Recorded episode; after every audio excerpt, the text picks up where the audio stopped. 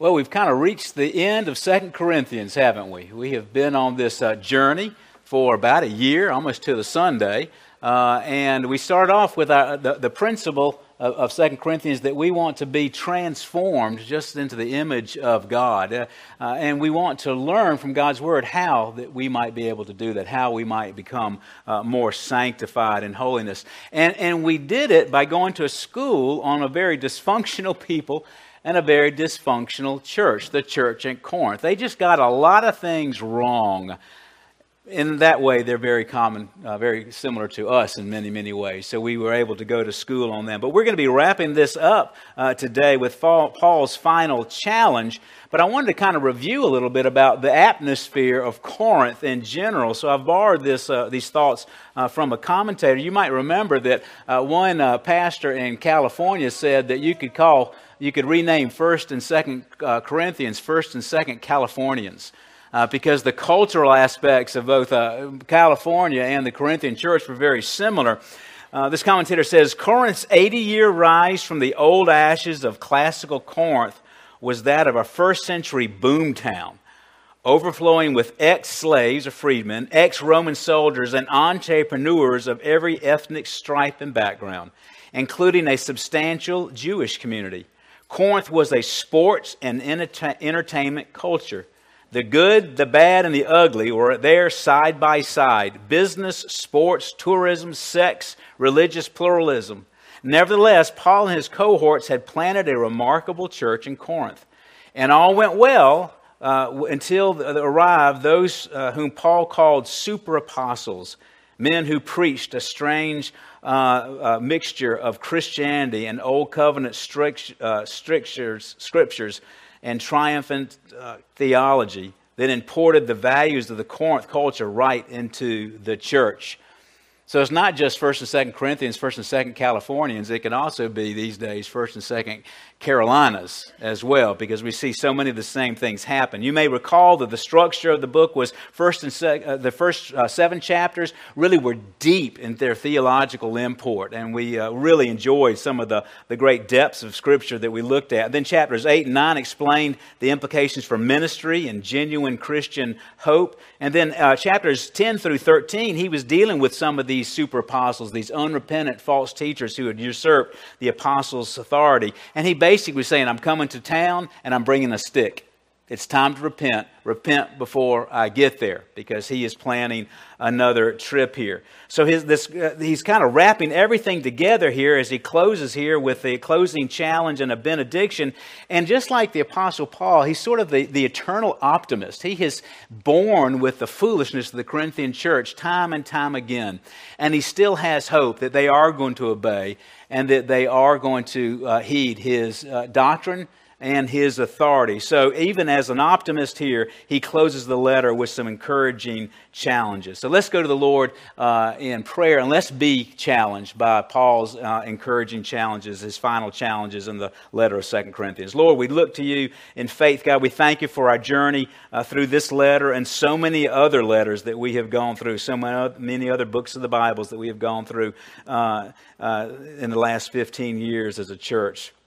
And we thank you, God, for an approach that takes the Word of God seriously, where we go through verse by verse, chapter by chapter, book by book, so that over time we can understand the whole counsel of God.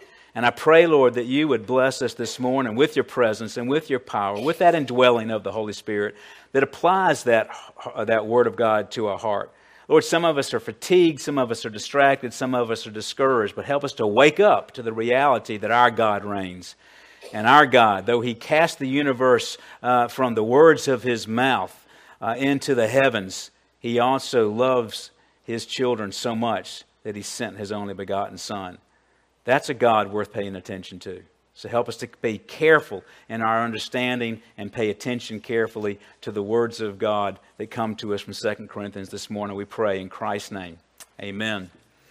You might be assisted uh, by looking in your uh, bulletin for the home group helps. We have something of an outline there and some principles that might be uh, helpful for you to use in home group, uh, but also, of course, in family devotions uh, as well here. And you're going to see that this passage is, even though it's just a, a few verses, it's going to be broken up into basically a challenge for triumphant living in verse eleven, a challenge to true affection verses twelve through thirteen, and a challenge with a Trinitarian benediction in verse fourteen. I draw our attention to Second Corinthians chapter thirteen, verses eleven through fourteen, if you would like to follow along with me with your copy of God's Word. God says, the Apostle Paul writes, "Finally, brethren, rejoice, be made complete, be comforted, be like-minded, live in peace, and the God of love and peace will be with you. Greet one another with a holy kiss.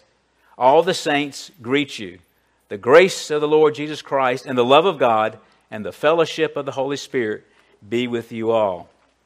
Let's look here, first of all, the ch- uh, challenge for triumphant living here uh, in verse eleven. And Paul just kind of gives uh, these, these quick little five points here, five commands here. But he starts off before that by saying, "Finally, brethren." Again, uh, he's using a, a, a, a familiar term here. He's basically saying, "You are my, we're all part of one family. Uh, you, the leaders of this church, you are my brothers in Jesus Christ." That's a wonderful, wonderful principle there. If you adopt a child and that child comes into your home, if you have blood children, they are all brothers and sisters of that, of that adopted child. Well, all of us who are Christians have been adopted by the God of the universe. Our Father is God the Father. And because of that, we are brothers and sisters in Christ. But it's interesting, Paul is careful not to go and, not go and tell someone they're a Christian when they're not. Paul used this term brothers several other times uh, uh, in the context of First Corinthians. Those first two major sections of the letter that I've already mentioned, beginning in chapters one and va- chapter eight, he calls them brothers. But when he goes to rebuke the false teachers in chapter ten, he doesn't call them brothers. He doesn't call them brothers. He's assuming because they of their stiff-necked resistance to Paul's authority and their apostate uh, type notions of theology that they're not brothers, but they are indeed in the church. As you don't call wolves sheep, you don't call false teachers uh, and spiritual usurpers brothers. And this is important for us. I, you know, if you've been around long enough, you, you may remember the big ecumenical movements of the sixties and seventies where all the churches were trying to come together again and make sure that they were united. Uh, of course, being united is a, is a worthy thing. Uh, Christ prayed that we would be united. And yet, very often that unity came at a cost of truth in so, so many ways. Ecumenicalism has really watered down the message in so many, many ways. I think uh, one of the problems that we have in our church today is a lot of churches are sitting down to tables that Jesus would overturn. And we just got to be able to look at God's standard and decide what does God's Word teach, and we need to find a church that uh, would affirm uh, those, those great truths. So basically, one of the things he's now going to get into these just quick little uh, uh, challenges for triumphant living here. And every one of them, the, uh, uh, the, the idea of rejoice, be made complete, be comforted, be li- like-minded, live in peace, they're all in the present imperative. In other words, uh, they are a command. He is commanding you to do these things, but they're present tense. So it's something you need to do now and you need to continue doing for the rest of your life. This isn't a, we just don't believe in a check-the-box Christianity. You know, we, we the, the, the faith that we are building up here on Sunday needs to be able to last us all through the next week as well. So he starts off with, with one that is very difficult for some of us. Rejoice. Rejoice. That is to have joy. Uh, and uh, basically he's saying here that some of the joys that we can experience in heaven can actually be experienced in the church itself. The love, the joy, the, the pleasure, the idea that we're going to heaven can actually be manifested in our own lives, even with all the sinfulness of ourselves and the sinfulness of this world. We can have joy here. But this idea of joy and rejoicing is a constant theme throughout Scripture. Paul loves telling people to rejoice. First Thessalonians five sixteen, rejoice always. That's all he says. Rejoice always, right? Philippians four four, rejoice in the Lord always. Again, I say rejoice. And one of the great powers of becoming a Christian, especially a Christian that is growing in his sanctification, his continuing holiness, is that, is that this actually is a possibility, and it's a possibility that can rise above your circumstances. I mean, we think about joy, and we think about, you see pictures on the internet of people just partying it up and that kind of thing, and you think, well, you know, uh, you, you look, look at their life is so good and everything, but the thing about the Christian joy is it can go above. You can be joyful even the most difficult of circumstances. It is possible. Paul wouldn't command us something that we don't, we can't complete uh, within the, with the power of God uh, in obedience. Listen to what uh, Peter says. Peter was writing at a time during great persecution. Uh, and the Christian churches were being arrested, people were being uh, martyred, and that kind of thing. First Peter one three says this, "Blessed be the God and Father of our Lord Jesus Christ, who according to His great mercy has caused us to be born again to a living hope through the resurrection of Jesus Christ from the dead, to obtain an inheritance which is imperishable and undefiled and will not fade away, reserved in heaven for you, who were protected by the power of God through faith for salvation, ready to be revealed in this last time. In this you greatly rejoice." And don't we? We start thinking about heaven, the return of Christ, the, the eternal bliss, the fact that not only will we, we not suffer in heaven, we won't even be tempted in sin. And but then, Paul, then Peter goes on to say, even now for a little time, if necessary, you've been distressed by various trials. So, greatly rejoice even through your trials. He goes on to say in chapter four, "Beloved, do not be surprised at the fiery ordeal among you, which comes upon you for your testing, as though some strange thing were happening to you. But to the degree that you share the sufferings of Christ, keep on rejoicing, so that also at the revelation of His glory you may rejoice with exultation."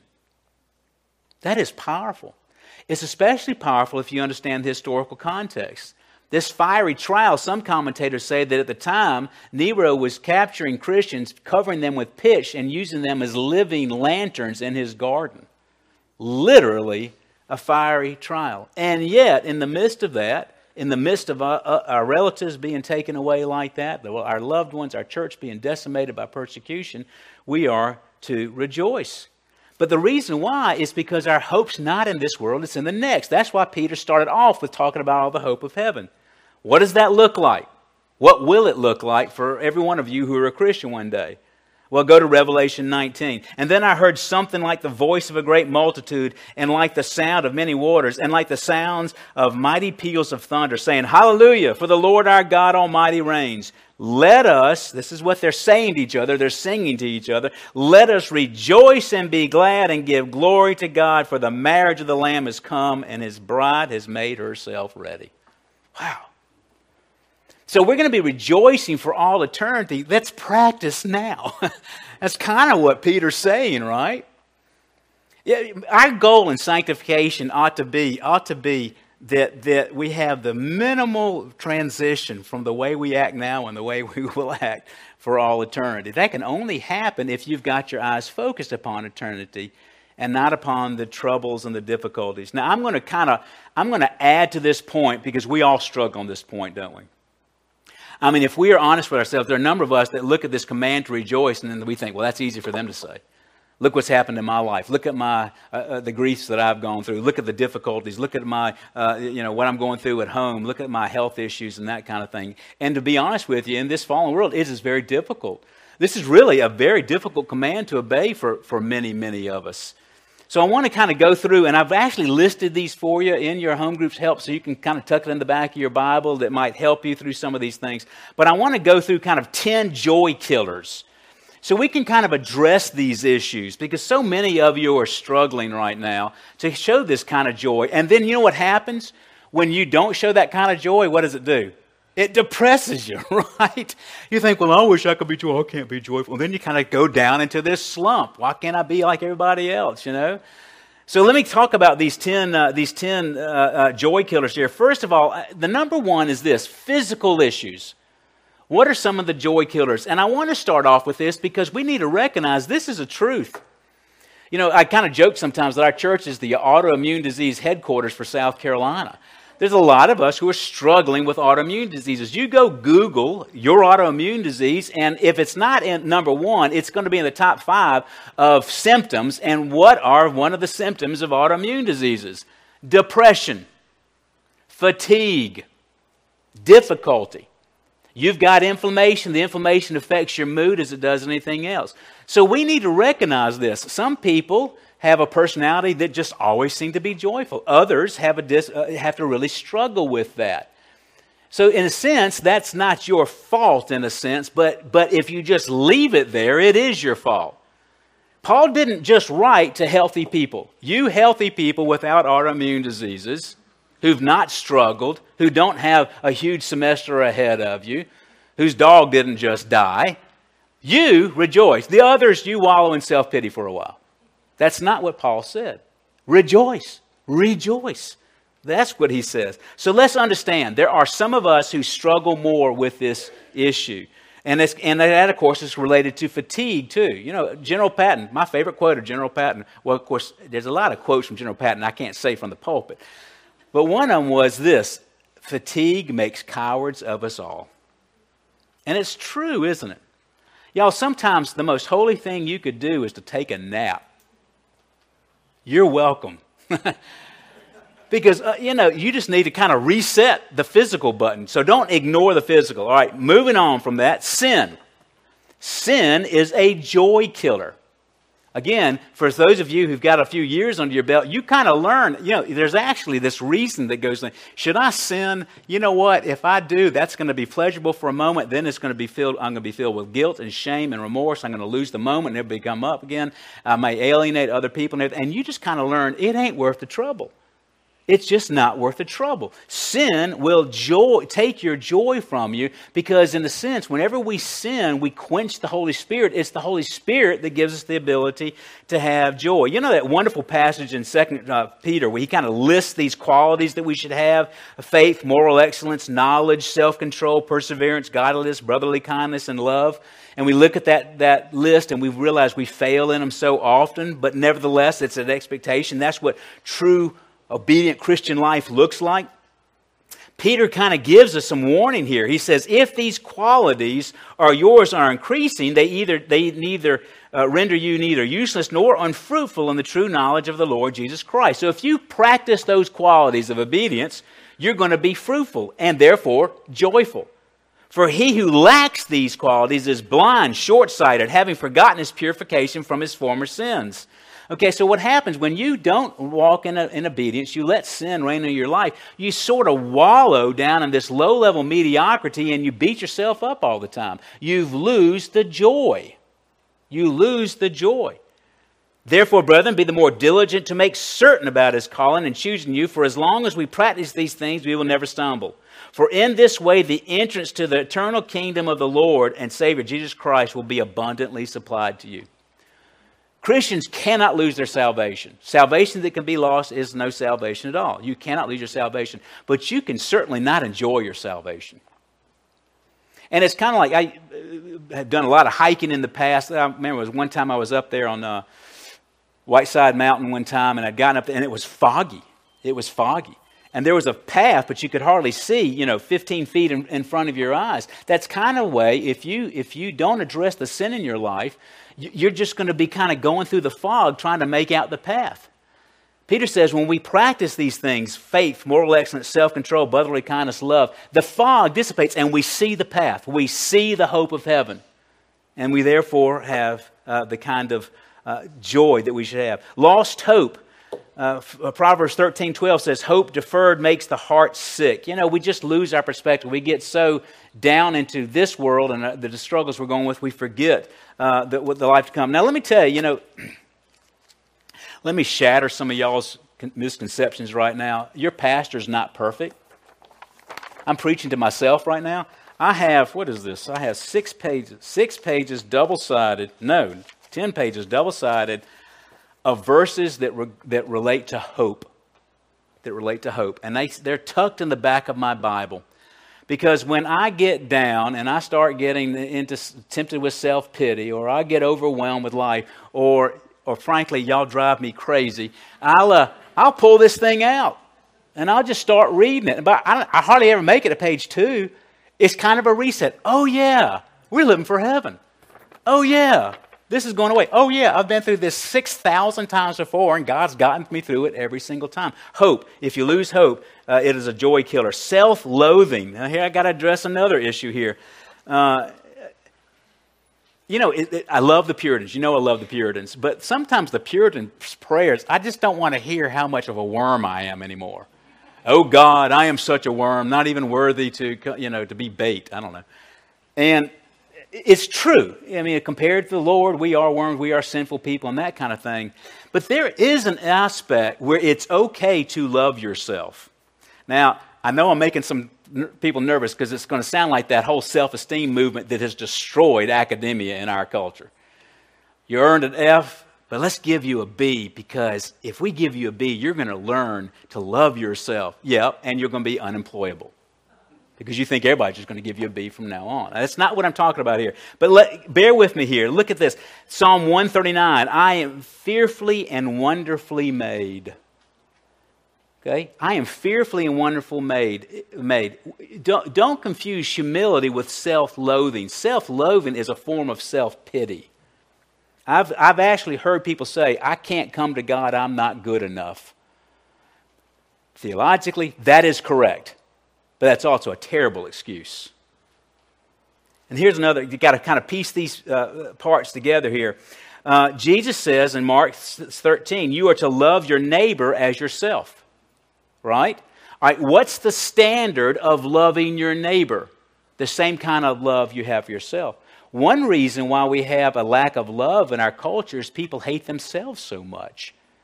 And they're so used to self-loathing, they end up loathing others. But Jesus says that there is a healthy kind of self-love here. You're to love your neighbor as yourself. Wives, I use this, this verse in privately every wedding I've ever conducted. You know, husbands are to love their wives as themselves, as their own body. Again, the standard of measure for a husband's love towards his wife, and I guess a wife for his husband, is a certain level of self-love. So humility, of course, is a terrific virtue, but self-loathing takes it way too far, and it ends up just killing your joy.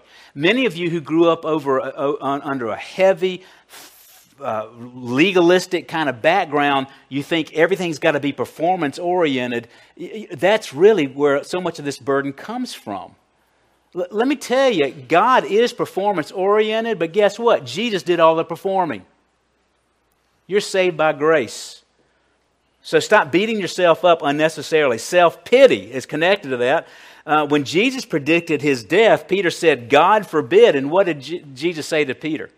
Get behind me, Satan, because he didn't want to be tempted. He did not want to be tempted to go into self-pity. Now, Jesus, if anybody earned a little bit of self-pity, being separated from your father, being going through a kangaroo court and found guilty when you were an innocent man who's never even sinned, and then crucified to death in a torturous way, and you knew that was coming, we think he'd earned a little bit of self-pity, but he didn't fall into that, and he didn't want Peter to tempt him in that. Future, worrying about the future, worry and anxiety. So many young people are on anxiety medications now. They've raised, if you go to this, uh, I watch uh, movies and, uh, not manga, what do you call it, anime? I'm trying, y'all. I am trying to like anime. But have any of y'all, baby boomers, seen anime? Yeah, okay. So I'm trying to like anime, but so much, every anime thing, everything is this dystopian environment. It always takes place after the destruction of mankind, and we're all poisoned because of plastic and all this kind of stuff. If I was twenty-two, I'd be depressed all the time too. This is what you're getting all the time. Well, guess what? This, this world's going to burn up anyway. And the plastic will probably assist that, right? You know, so, so, but they're so anxious, and they'll tell you, I'm full of anxiety and I'm on medication and this kind of thing. Matthew sixteen says this, do, this is a command, and this is Jesus, all right? I mean, not that, do not worry, saying, what shall I eat? What shall I drink? With what shall I clothe myself, or what shall cover myself? For the Gentiles eagerly seek these things, for your heavenly Father knows that you need these things, but seek first his kingdom and his righteousness, and all these things will be added to you. Y'all, isn't that simple? All these things will be added to you. Seek first His kingdom, and all these things will be added to you. I don't have to, I, I don't even have to go too far on this illustration, but I stand before you as a man that is up in his years and has never, ever, ever missed a meal. I know that shocks some of you. I've never missed a meal. God has taken care of us all the time. And yet we go down this road and we get all worried, and He takes care of us again, and He takes care of us again. You know, the problem isn't our faith in God. It's our lust for comfort. It's our lust for security. It's our, it's our desire to keep up with the Joneses all the time. So stop being anxious. That's a joy killer. You don't look forward to the future. You don't look forward to anything. You think everything is just doom and gloom. So many young people today are, say, are saying, I'm not going to get married. I'm not going to have children, because the world's going to hell in a handbasket, right? Well, the world has been going to hell in a handbasket. I was born during the missiles of October, the closest we ever came to a nuclear war with the Soviet Union. All right, past. Regret, I don't know, I don't know where I was going with that. Romans eight. I love Romans eight. This was actually, uh, when you're in seminary, you have to take all these Greek and Hebrew courses, and the big one is uh, Greek four. We kind of pull everything together, and your final exam is to take a passage and exegete it and write it out and everything. And this was mine, uh, Romans eight. The, I love this verse. There is therefore now no condemnation for those who are in Christ Jesus. No condemnation for those who are in Christ Jesus. I have a past, you have a past. Even those who grew up in Christian homes have done some really stupid, sinful things. We had this reunion down in Columbia with my old church, and my sister went with us, and she's got a great sense of humor. She actually has a good sense of humor.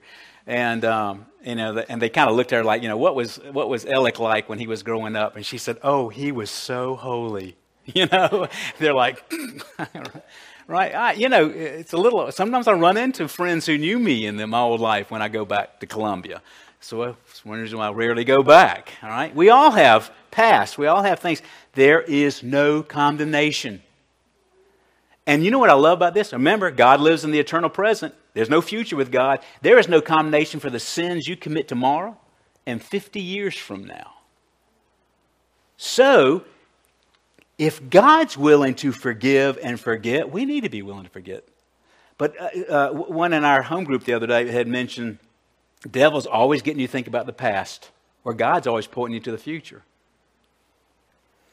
There's a misplaced view of God's blessings. Romans eight twenty-eight says, God causes all things to work together for good for those who love God and to those who are called according to His purposes. That ought to be, that ought to be a verse you memorize, right? What we do as Christians, we trust God's management. Even in the bad things, even when He brings us grief and pain and suffering and financial woes and everything else, we trust it now, we trust it in the future. We trust God's management because it comes from a God who loves us. When we get all uptight and we start blaming God and we get all bent out of shape, we lose our joy. The joyful person rests in God. You know, we're so often trying to pray, God, don't make me suffer this. Don't make me go through this difficulty. Our prayer really ought to be, God, use that difficulty to grow me up. And if you've been tried, if you've been crushed, which many of you have, th- there's a settled peace that comes, isn't it? That I, hey, I've been through that before. We can handle this. This isn't nearly as bad as the difficulty that I've been through before. I love what Oswald Chambers says here. Are you so identified with the Lord's life that you are simply a child of God, continually make, talking to Him and realizing that all things come from His hands? All things come from His hands. Bitterness, Hebrews twelve fifteen. See to it that no one comes short of the grace of God, and that no root of bitterness springing up causes trouble, and by it many are defiled. Let me tell you, this is...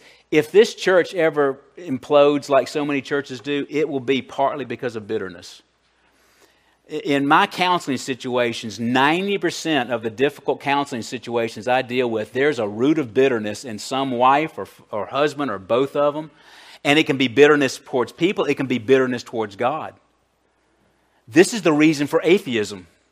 You know why atheists don't believe in God? Because they hate him for something that happened in the past or some un, uh, dream that didn't come through.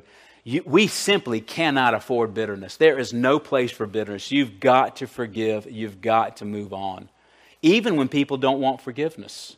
For your sake, bitterness is a cancer. It can destroy families. You can probably think of examples of this. But I'm telling you, it, generally, when I'm asking people in a counseling situation, I'm trying to get to where's the bitterness coming from, because it's there. It's there. And then, of course, discontentment, which kind of covers all these things. You will not have joy if you're a discontented person. Jeremiah Burroughs, the great uh, Puritan com- commentator, says, "The discontented man does not enjoy what he has." Good old American Ben Franklin said it better. "The discontented man finds no easy chair." Uh, if you have a spirit of discontentment, you don't enjoy anything. Or maybe just pleasurable indulgences every now and then. And it's rampant. The whole system of marketing out there is to create discontentment. I love my car. And then that guy gets on the radio, "Your old car, you need to get rid of it." Boy, I hate my car. You know, it just doesn't take very long, does it? We are, and, and no one's ever had it better than this generation. And we're just live with discontentment. You get rid of d- discontentment by getting rid of expectations. You reduce things. Because we get all bent out of shape that God hadn't fulfilled our dreams. Well, he didn't give you those dreams. And there's not a whole lot of Jesus in those dreams. Because you don't have a condo in Bimini does not mean God hates you. And, we, and, and one of the beautiful things about this power of discontentment, of, of contentment, it not only will give you joy, but it gives you faith. Because it's one of these creative aspects that God gives people who are made in his image. With discontentment, we can, we can, in a sense, with our attitude, create light out of darkness. We've got a dark life. We've got difficulties. We're suffering physically. We're suffering with grief. We're suffering with overwhelming stuff that's going on in our culture. We're having a hard time with money. And yet, in all that darkness, you can bring light out and you can rise above that light. It's remained, if you've been around people who've really suffered and have gotten through it, they're a pleasure to be around. They're just full of joy. They're just full of joy because they've learned that. All right, so I, I, I kind of gave you those tips. That is a little bit of a rabbit trail. It's the first rabbit trail I've ever had. Uh, b- but this really matters, folks, because when I sometimes, when I hear these commands to rejoice, I just realize how much I fail. And we need to know why we fail. We need to go to school on that sin.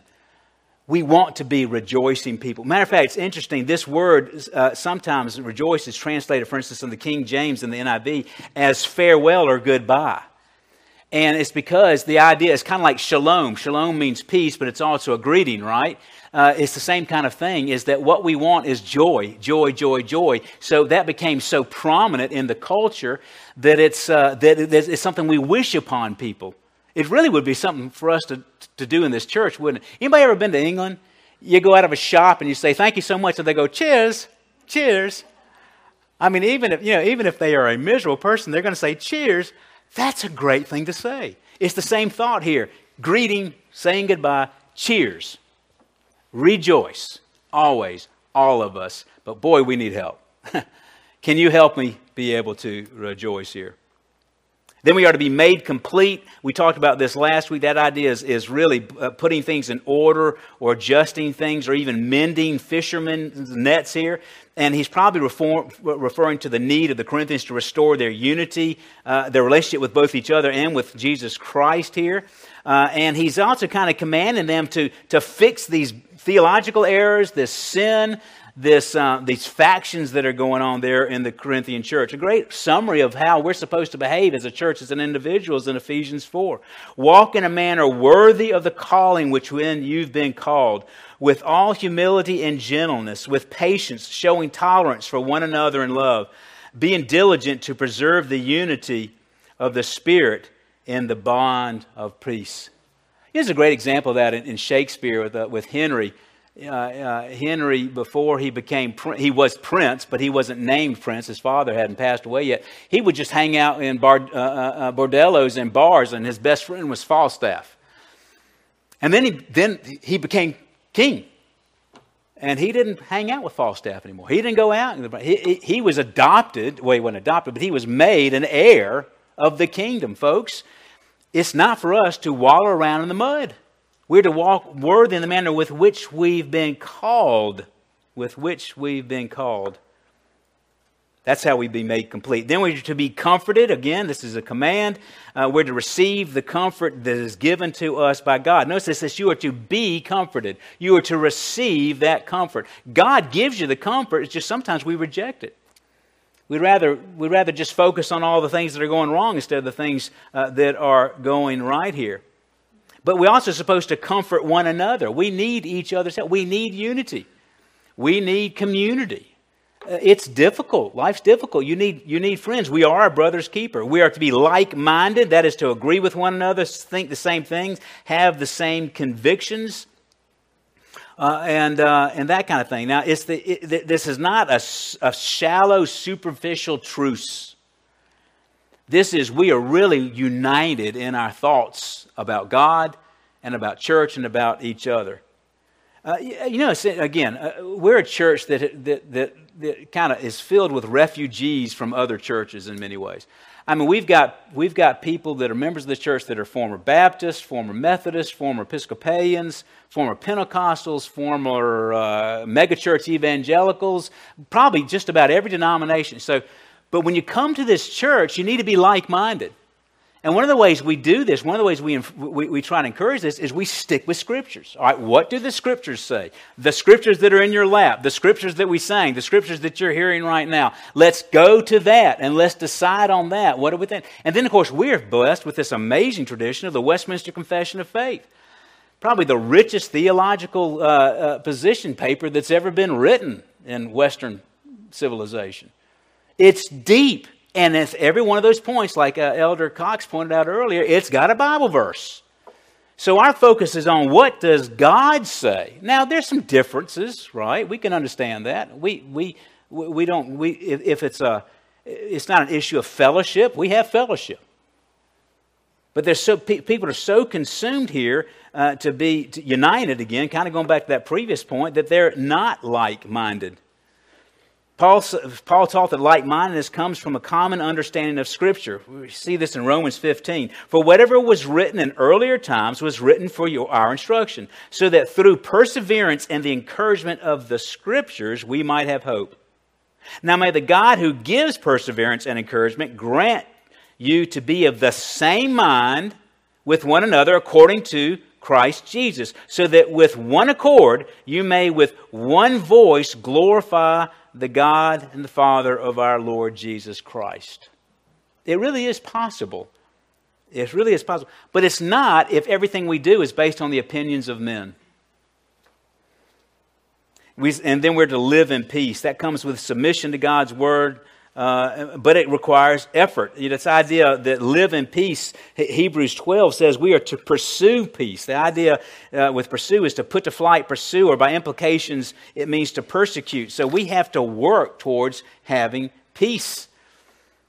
So we're to be uh, uh, like-minded and uh, seeking to make sure that other people uh, are also uh, in fellowship with us whenever we possibly can. And then what's the, here's a promise here. And the God of love and peace will be with you. So God is the source of both love and peace.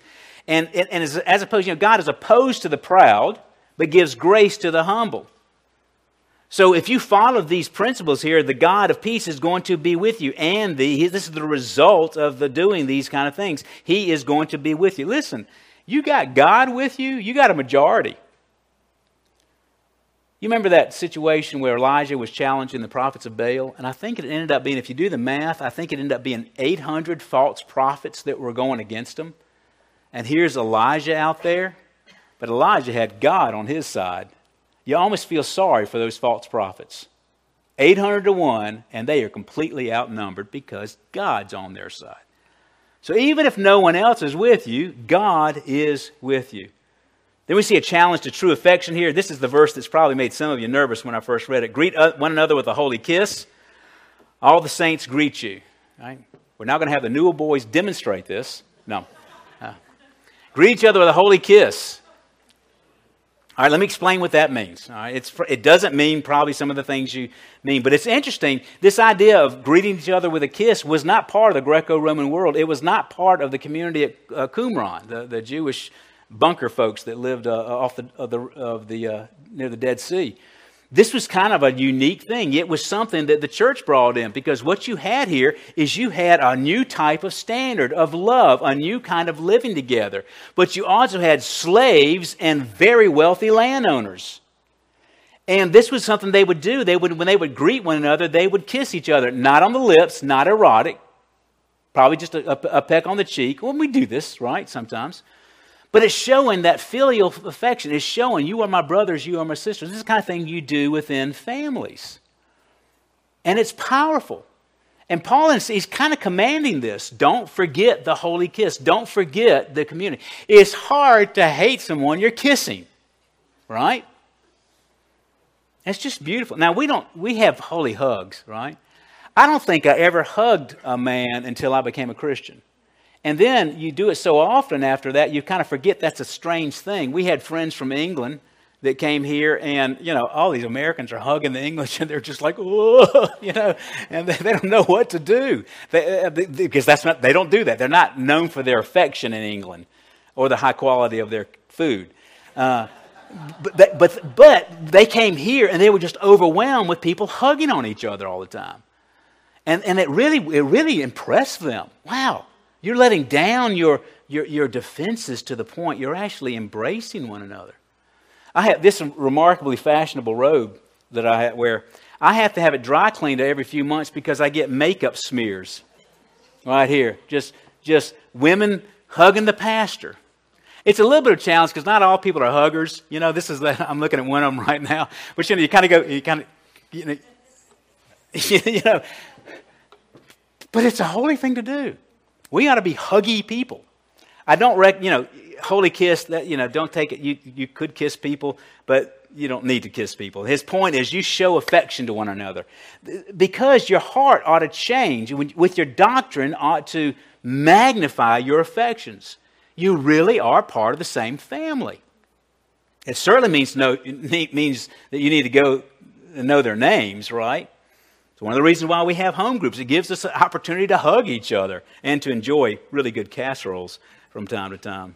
So this practice wasn't known, but he's kind of introducing it uh, here. Richard Sibbs, the great Puritan, says this: "We are not as we know, but as we love." As we love.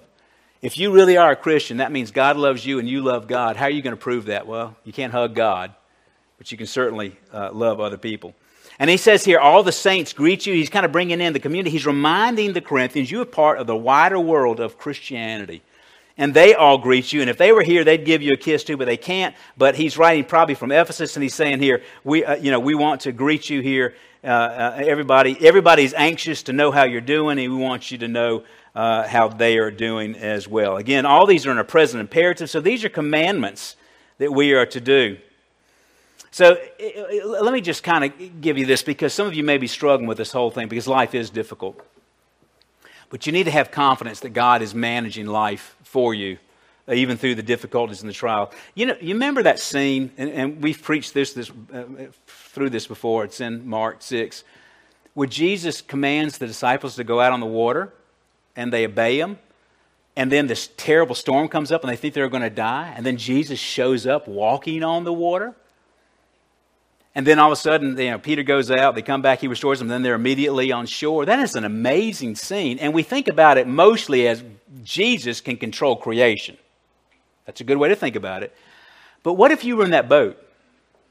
How many times have you gotten in that boat and said, why did God get me to go do this? We're about to die. He sent us out into this storm. Because he knows he's coming to you on the water, and he's going to send you to the other side at some point in time. We're so consumed with the result that we completely ignore the process. God is just the opposite. It is, he is just the opposite. Again from Chambers, listen to this. We have an idea that God is leading us to a particular end, a desired goal. He is not. The question of getting into a particular end is a mere incident. uh, what we call the process, God calls the end. It is the process, not the end, which is glorifying to God.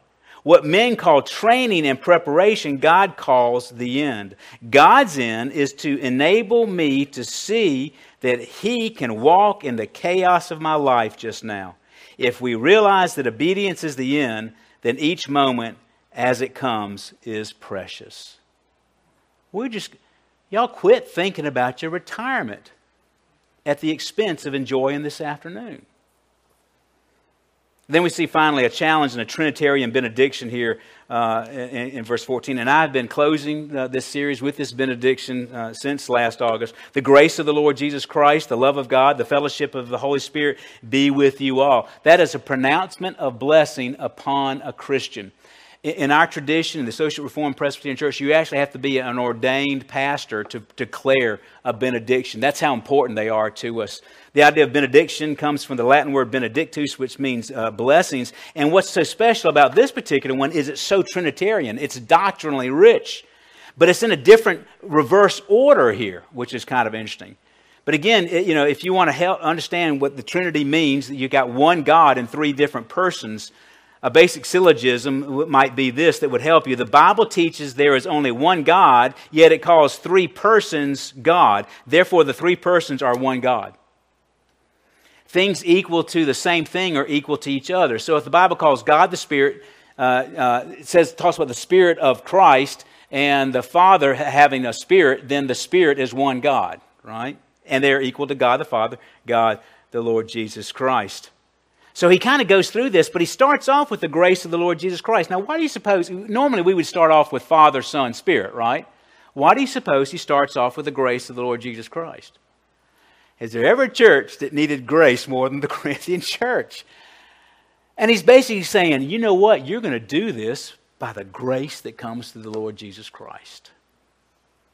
If we were to ever rename this church, one of the top contenders ought to be Grace Presbyterian Church. Because grace, there's no better one-word summary of Christianity than grace. Grace. The grace of the Lord Jesus Christ. Going back to uh, uh, Second Corinthians uh, eight, nine. For you know the grace of the Lord Jesus Christ, that though he was rich, yet he became poor for your sake, so that through his poverty you might become rich. And then he talks about the love of God. Of course, Jesus provides grace. God, the Father, provides Jesus. Right? That's the way it works. John three sixteen, for God so loved the world that he gave us his only Son, and whoever believes in him should not perish but have eternal life. Romans five eight, but God shows his love for us that while we were still sinners, Christ died for us. First John four ten, this is love, not that we have loved God, but that he loved us and sent his Son to be the propitiation or the satisfaction for our sins. Romans eight thirty-eight through thirty-nine, it's amazing how I bet once a month that verse comes into the sermon somehow because it's such a verse of hope. Romans eight thirty-eight through thirty-nine. I'm convinced that neither death, nor life, nor angels, nor principalities, nor things present, nor things to come, nor powers, nor height, nor depth, nor any other created thing will be able to separate us from the love of God, which is in Christ Jesus our Lord. Now, what I really want to emphasize here, because a lot of you are bru- bruised reeds, is it's the love of God. If you grew up without a father, if you grew up with an abusive father, you grew up with an absentee father, you grew up with a disappointing father. But frankly, all fathers to a certain degree are going to be disappointing, right? We're, we're human. But people struggle with this idea of God the Father because of their own father. It's the love of God. I think one of the reasons for, for the veneration of Mary is because in the Middle Ages, they thought of God as just being this big old ogre who's just waiting to be disappointed in you. So we had a, you like the big grumpy dad, so we had to have the sweet, complacent wife that you go to first to get permission to do things. You wanted a mama, to, so you go to the mama to get the father to do stuff. I mean, there's a lot of bad things about the veneration of Mary, but that, I think that's one of them. I think it distracts from the love of God. It's the love of God. Folks, if you're a Christian, he is not sitting down and thinking, I am so disappointed in them. When are they going to get their act together? Like, like, like, like there's some mystery here with God in your performance, right? He knows what you're going to do forty years from now. That's not what he is saying. You know what he's saying? You know what God is doing for the Christian? Love of God. You know what he's doing? God the Father. Zephaniah three seventeen.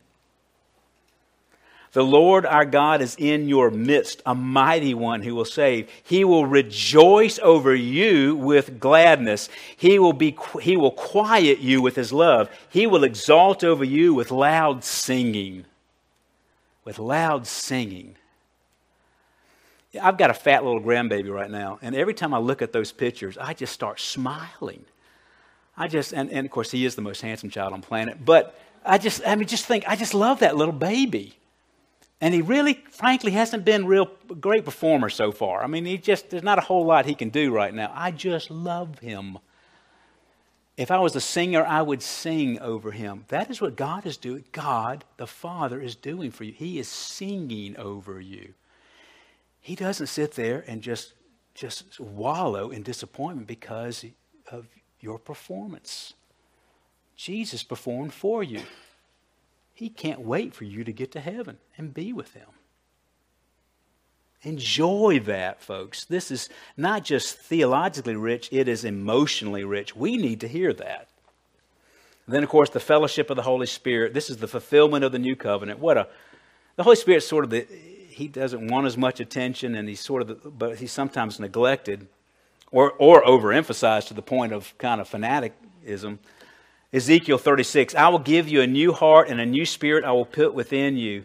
And I will remove the heart of stone from your flesh and give you a heart of flesh. And I will put my spirit within you and cause you to walk in my statutes and be careful to obey my rules. Christians love the law. They love obedience because they love God. They love God. And they live in his household. And, that, and we can do that because the Holy Spirit resides within us. And then, of course, he... He kind of closes this with this idea of be with you all. This is not just some theological concept. This is a relational thing that he is placing upon you, a blessing. He's saying that God will be with you all. Remember, who's he talking to? The Corinthians. There'd never been a more messed up church than Corinthians. And yet God is going to be with them all who are true Christians. As we focus on this, think about the words of this hymn. The love of God is greater far than tongue or pen can ever tell. It goes beyond the highest star. It reaches to the lowest hell. The wandering child is reconciled by God's beloved Son. The aching soul again made whole and priceless pardon won. O love of God, how rich and pure, how measureless and strong. It shall forevermore endure the saints' and angels' song. Let's go to Lord in prayer. Father, we thank you, God, that we can agree with not only the theology of the angels, but also the relationship and joy of the angels. As we sing praises to God, as we think about a God who loves us, even though we ourselves are so disappointed in ourselves, we thank you, God, for the grace that comes through Lord Jesus Christ and how that grace is applied to us through the Holy Spirit. And we thank you because of that we can rejoice, we can be united, we can have hope.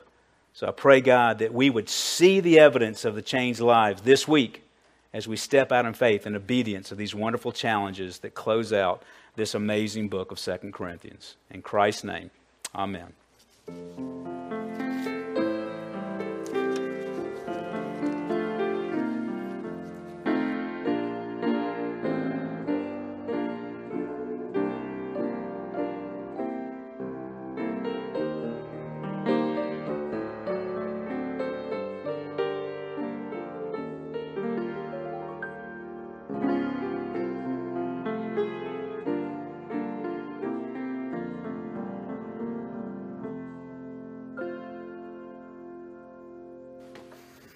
Let us stand and sing about this love of God. The love of God is greater. Uh, still, please uh, notice, I think this is an insert in your bulletin.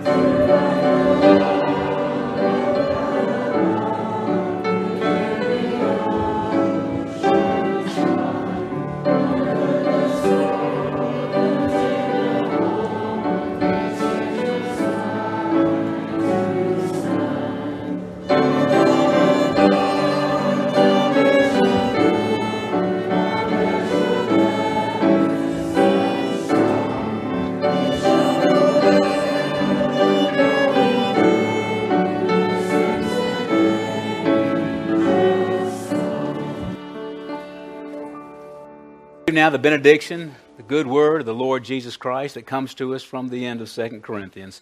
The grace of the Lord Jesus Christ and the love of God and the fellowship of the Holy Spirit be with you all. Amen.